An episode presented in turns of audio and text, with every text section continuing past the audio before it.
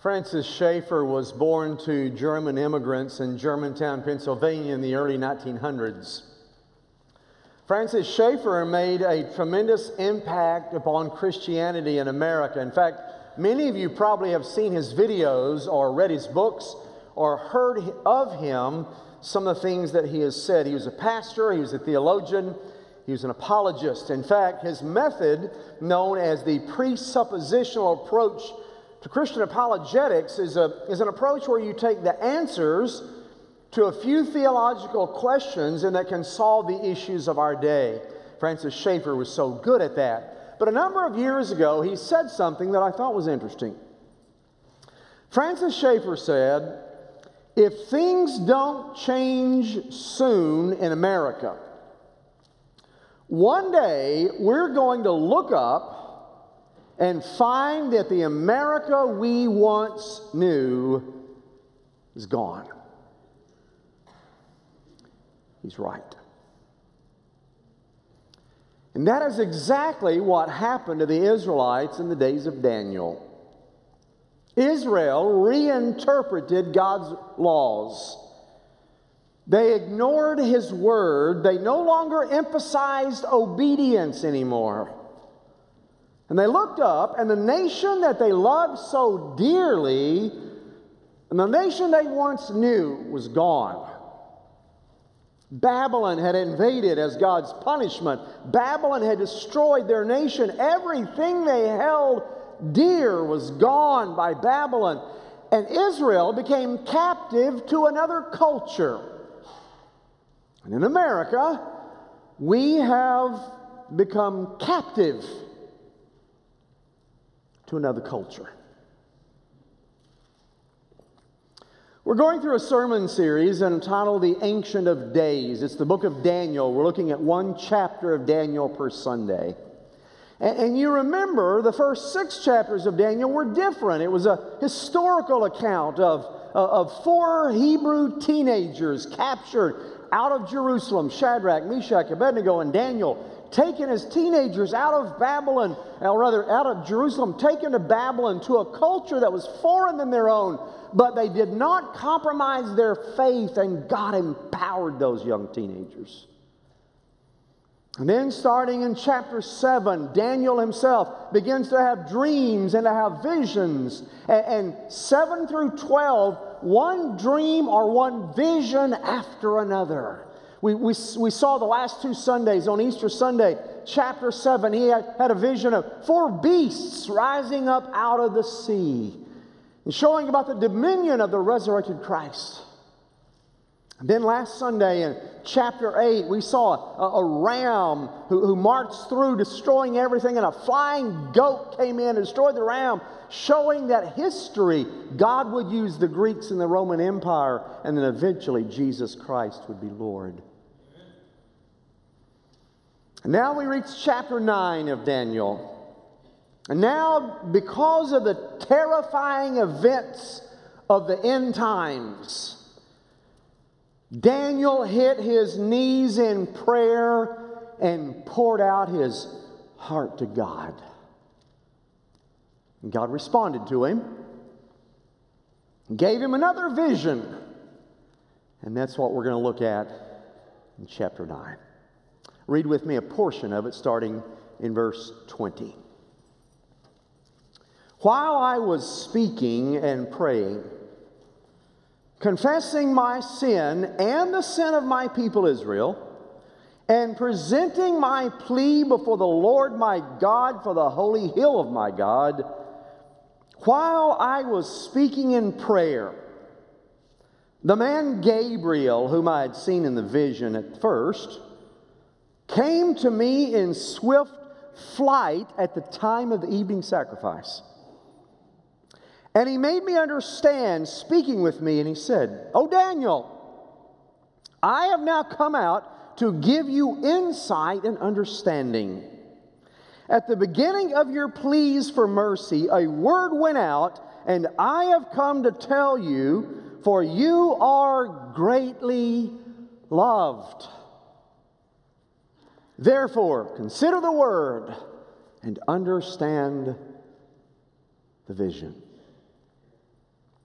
There are three great prayers in chapters nine. Chapter nine of Daniel, great prayer. Chapter nine of Ezra, great prayer. Chapter nine of Nehemiah, powerful prayer. I want us to look at the first of these, the prayer of Daniel in chapter nine. Read with me, letter A, first of all, verses one through nineteen. Daniel's prayer. Now, in the very first year that Babylon invaded Israel, Uh, rather, uh, that t- took after they'd taken over from Israel. The very first year, Babylon then got invaded by Persia themselves under King Darius. Daniel is there, and he said, I was reading my Bible. One day, I'm reading my Bible, and something dawned on me. Now, hold up for a second. Daniel reading his Bible? I, I thought Daniel was writing the Bible. Did they have portions of the Bible in Daniel's day? Yes. They had the Torah, the first five books of the Old Testament, but they also had the writings of some of the prophets. And so he's reading Jeremiah. And he's reading along there, and he reaches the part where he's talking about, D- Jeremiah's talking about the seventy weeks and the desolation that's going to come, and the end times, and how people are not ready for it. And Daniel stops, puts the Bible down and says, oh God, my people aren't ready for this. They're not ready for the end times, God. These Israelites, they're, they, they've, they've failed you, and they're walking in ways that are contrary to what you've said. And oh dear God, they're not ready for the end. And the Bible said that Daniel tore his clothes, a sign of grief, and he put on sackcloth as a sign of grief, and he poured ashes on top of his head. That was a sign of grief, and his knees at the floor, and he began to pray and said, oh dear God, I need to talk to you. Now hold on a second. Daniel was reading his Bible, interpreted what it meant for his day, and began to pray about it. That's the kind of people we need. We need leaders. We need national leaders. We need the president. We need church leaders. We need all of us who will take God's word at, at, at what is, is happening, interpret the times for our day, and hit our knees in prayer. It's exactly what we need. If you remember in First Chronicles chapter twelve, the Bible tells us about the sons of Issachar. You remember that? The sons of Issachar were, were people who interpreted the times of their day so they would know what to do. They had the Bible in one hand and a newspaper in the other hand. And they knew what to do. That's what we need. In fact, Spurgeon said, oh, for more Daniels who study God's word, look at what it means, and hit their knees in prayer. So Daniel hit his knees. And much of chapter nine is recording what he prayed for. Now, there was only one aspect of prayer primarily that he prayed for, and that was confession of sin. What you notice in Daniel's prayer in chapter nine is he really didn't ask for very much. He didn't ask God to do very much. But he confessed sin. A long time. You see, we, we do the opposite. We ask God for a lot, but we don't confess sin very much. Daniel confessed sin a lot and didn't ask God for very much. When is the last time you hit your knees and you didn't ask God for anything? You just confessed your sin. When's the last time you did that?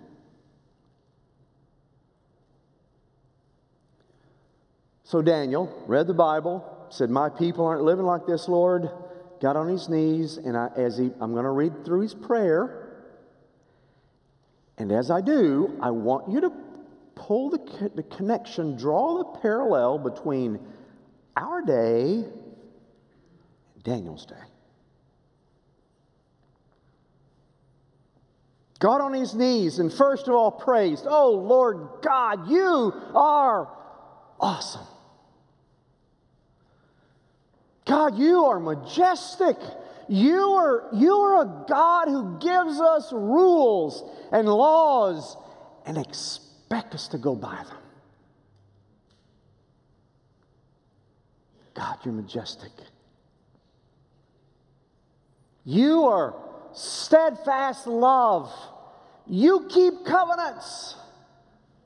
And we don't. And now, God, we have sinned. God, we have done wrong. God, we have acted wickedly."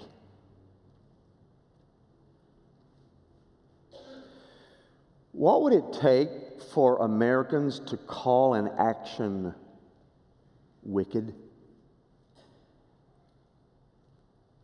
We don't call very much wicked. I, I can't think of the word even used in our culture. You?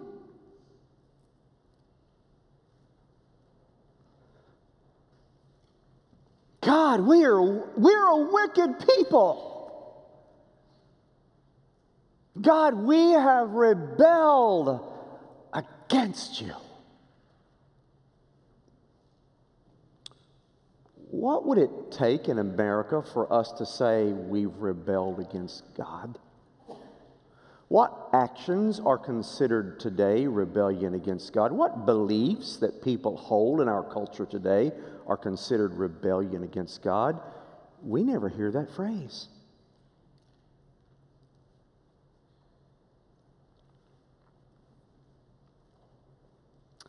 Oh, dear God, we're wicked. Lord, you have given us rules and laws and commandments, and we've ignored them. What would it take for Americans to admit God has given us rules, commands, and we've ignored them?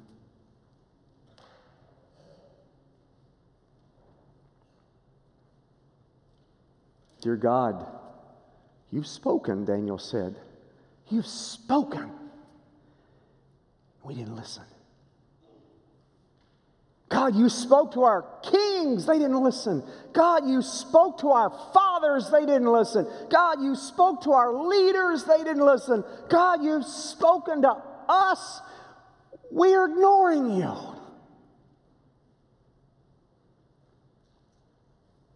What would it take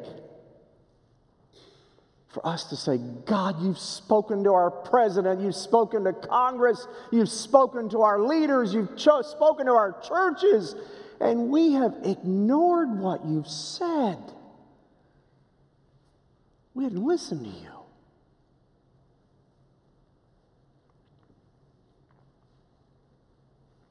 Could we admit that?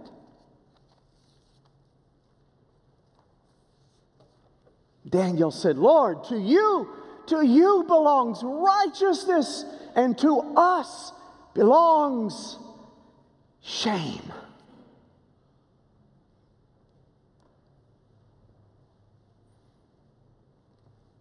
What shames us today? Anything? Maybe child molesters, maybe. Maybe trafficking. That's about it. We are a nation who has forgotten how to blush. Nothing embarrasses us. Nothing makes us shameful. But Daniel said, God, we are a people of shame.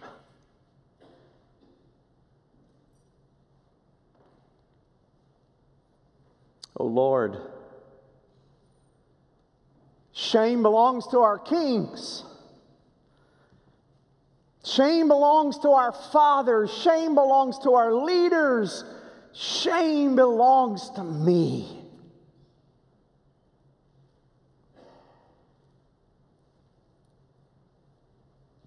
And Lord, you've given us laws. You've given us rules. We have taken them. And thrown them away. Set them aside. I don't want to hear your voice, we said. And we've done the same. God's word, put it over there. I want to listen.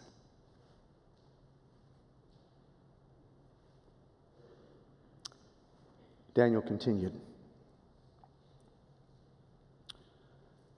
God, as a result of taking your word and putting it far away, your curses have come upon us as a people. God, you, you told Moses in the law, you said, you said, if you do not listen to my word, there will be curses. If you follow my commands, there will be blessings. And oh dear God, we've taken your word and put it far away, and now those curses are here. Folks, do you think our culture believes that we're cursed?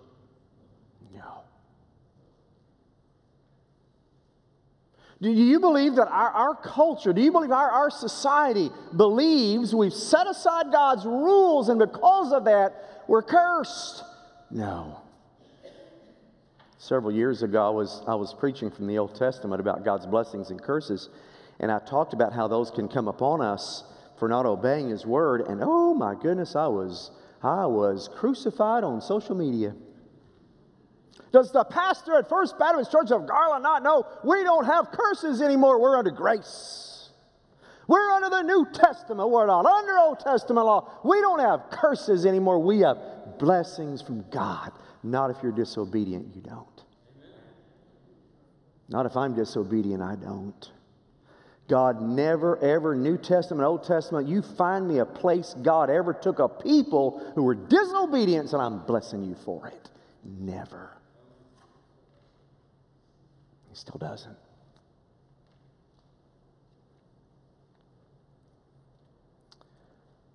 And then Daniel said, oh God, we have failed to gain insight from you. You tried. You tried, God. We have failed to gain insight into truth. And folks, for fifteen verses, fifteen verses, Daniel continues to confess sin without asking for one thing. Nothing but confessing what they've become. Oh, for a day we would get on our knees and say, God, I'm not asking for one thing, confessing what I've become and who we've become.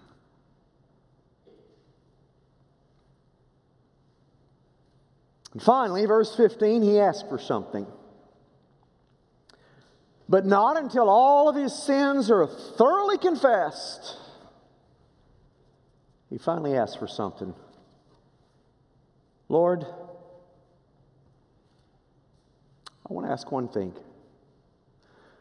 Would you take the anger and would you turn your face away? May the anger leave and may your favor shine on us again.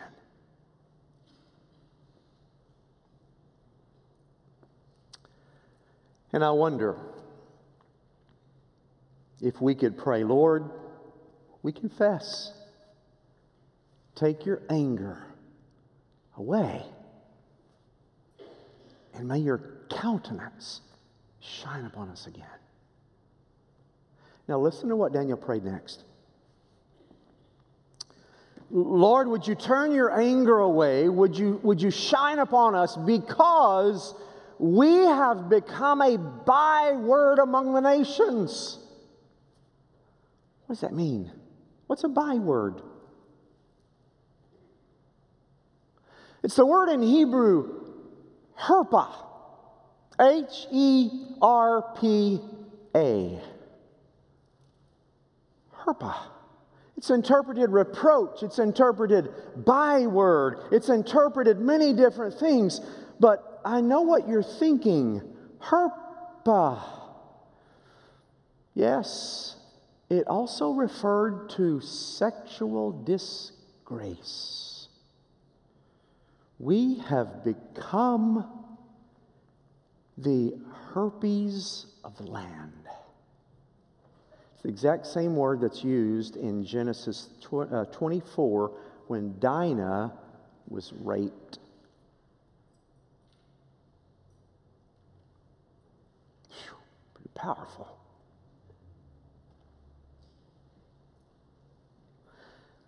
And Lord, we become a byword in our day. Christians, oh yeah, oh you evangelicals, aren't you a lot? Aren't you something? And in many sections of our culture, evangelical Christians have become a byword.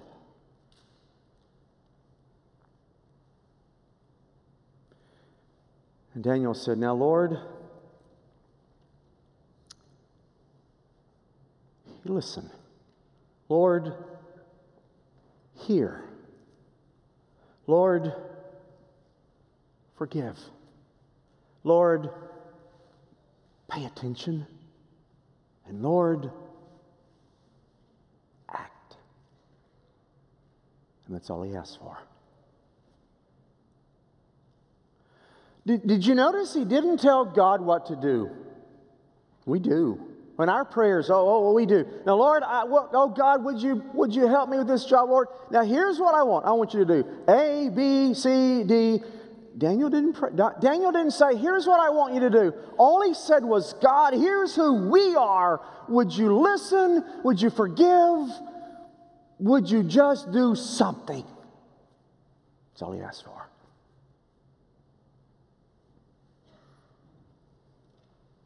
Because God, you're merciful. God, would you bend down and hear me and listen?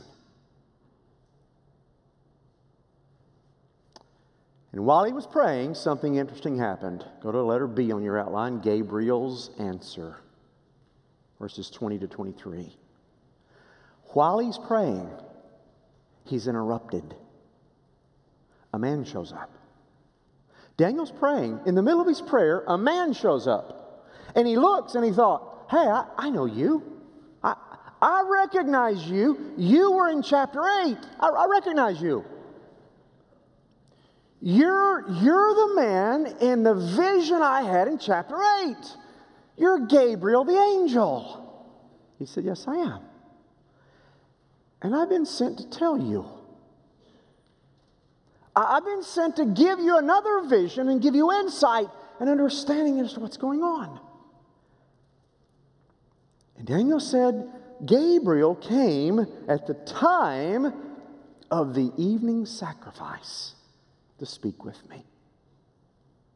Now, time out. I have three thoughts. First thought is, did you notice that Daniel's prayer, it is recorded twice as much as the answer is recorded. The answer is recorded in about three verses. He prayed for sixteen. So, so God is, is maybe telling us that it's maybe the, the process that's as important as the product. Maybe God, just as much as God giving you what you're praying for, He wants you to go through the process of communicating with Him and praying with Him. That, that twice as much, more than twice as much was devoted to the prayer itself than to the answer. Here's the second thought. The time of the evening sacrifice. Daniel tells us Gabriel the angel showed up at the time of the evening sacrifice. Now hold on. The evening sacrifice has not been taking place for years. Jerusalem's in, in, in, in, in rumbles. It's just, it's, it's, a, it's a shadow of what it was. Evening sacrifice, that meant Daniel in Babylon is still keeping the evening sacrifices. His heart is still an altar, even though the temple's not there. The evening sacrifice, what time does that start? Three in the afternoon. What else happened at three in the afternoon? Ah, Jesus died at three p.m., the time of the evening sacrifice. And notice something else. Daniel didn't get to finish his prayer. God interrupted him. Did you notice he said, while I was speaking, while I was speaking, Gabriel showed up. His prayer wasn't done. God was so anxious to answer his prayer, he cut him off mid-prayer with the answer.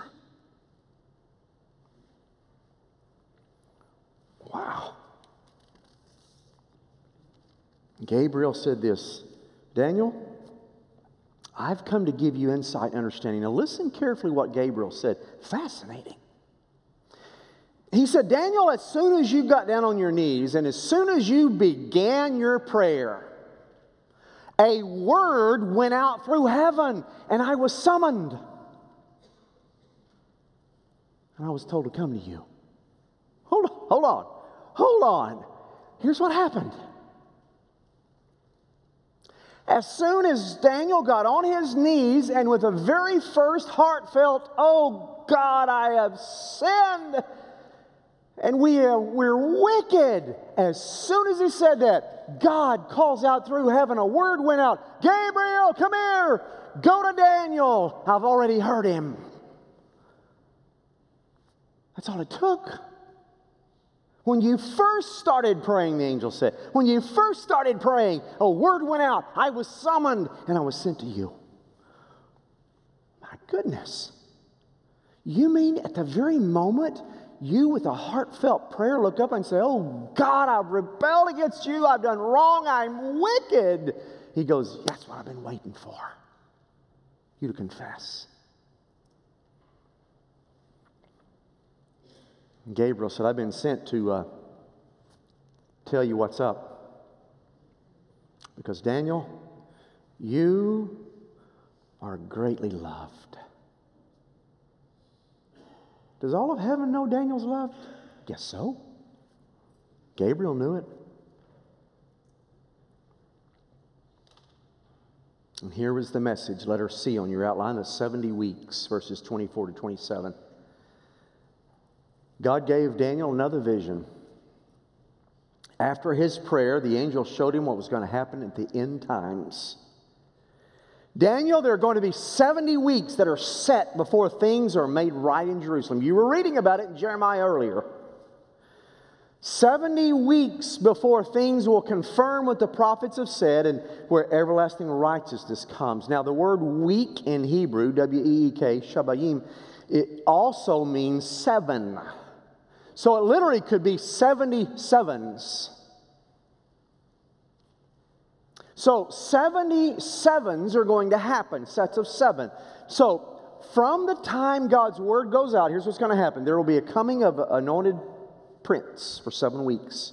Then for the next sixty-two weeks, Jerusalem's going to be restored. But it's going to be a hard time. There are going to be people cut off and destroyed, and war and flood and desolations, and God's house is going to be in ruins. And then there will be one week left, and there will be a strong covenant made. But halfway through that week, the offerings are going to end, the sacrifices are going to end, and the abomination's going to come. Oh my goodness, hold on a second, I'm confused. What is he talking about? Well, go back for a second. Do you remember last Sunday? Do you remember last Sunday whenever Antiochus Epiphanes rose up in power in the Greek Empire and went to Jerusalem and overthrew the Holy of Holies in God's presence and place and defiled it, and he became the abomination of desolation, and he ended sacrifices, and he ended the offerings of the Jews? You remember all that? That's what he's talking about. And then he said, seventy times seven sets, that's four hundred ninety sets. Robert Anderson, in a book called The Coming Prince, talks about this and really gives us good insight. He says our calendar is based on three hundred sixty-five days in a year. Three, actually, three hundred sixty-five point two five days in a year. Every fourth year, there's a leap year. Well, the ancient calendar, rather than three hundred sixty-five days, is three hundred sixty days. The few less days, occasionally they would add a thirteenth month. But for the most part, it was different. So, if you look at what he said, sixty-nine of the seventy weeks times the seven sets gets you four hundred eighty-three years. Now, what happened four hundred eighty-three years after Daniel's prayer? four hundred eighty-three years after Daniel's prayer, Jesus' birth? No. Jesus' baptism? No. Jesus' death? No. four hundred eighty-three years, almost to the day, was Jesus' triumphal entry into Jerusalem. The donkey, Hosanna, the king is here. What Jeremiah had looked forward to, what Daniel had looked forward to, the king's here. And then, one week later, he died. He rose again. He ascended to heaven forty days later. And beginning right there, the end times begin. Tribulation comes at the very end. So here's a summary. Take all the chapter in its entirety. You have an unrepentant culture that needs to confess their sins, but they don't because they put the Word of God far from them. And God puts history into motion in which the end starts. In times of tribulation, Jesus returns and people aren't ready for it. And the end comes. And that's chapter nine. Folks, that's our day. We've put the Word of God far from us. We've not listened. We've ignored confession. We don't call things sin anymore. And in the midst of those days, things are put into motion. And the end comes. People aren't ready. And you know, I would venture to guess some of you here, if Jesus were to come back today, you're not ready. Those some of you online, you're not ready. Every Sunday, I always end the sermon by saying we have a minister standing right here. If you'll come up here and give your life to Christ, but you don't hear me because you're getting ready to go. So you're not ready. Every week. And no matter, Daniel said, how often I speak, they don't listen. And they're unprepared. And the end comes.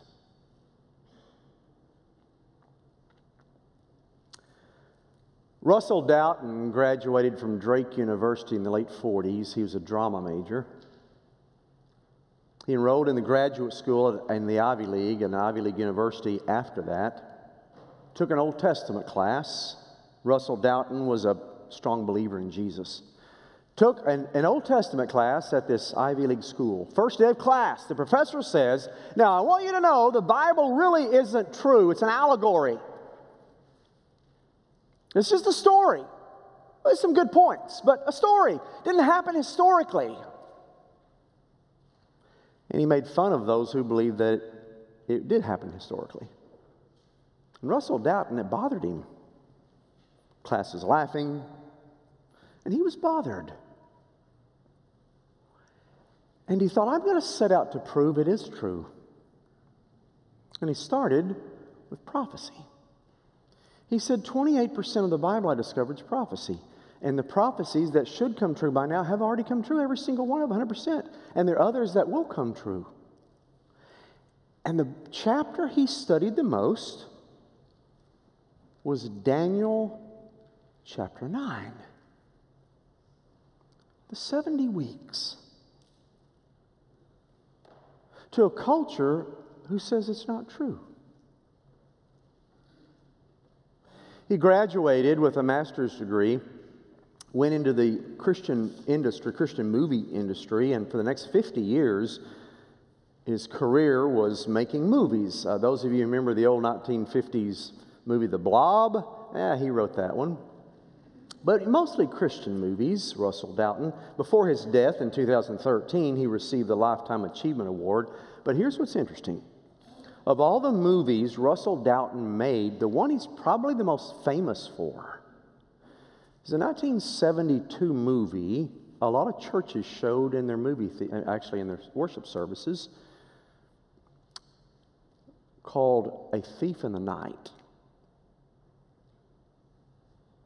And in this movie, A Thief in the Night, there was a song that premiered by Larry Norman entitled, I Wish We'd All Been Ready. And he got it from Daniel chapter nine. Some of you remember the song. You saw the movie.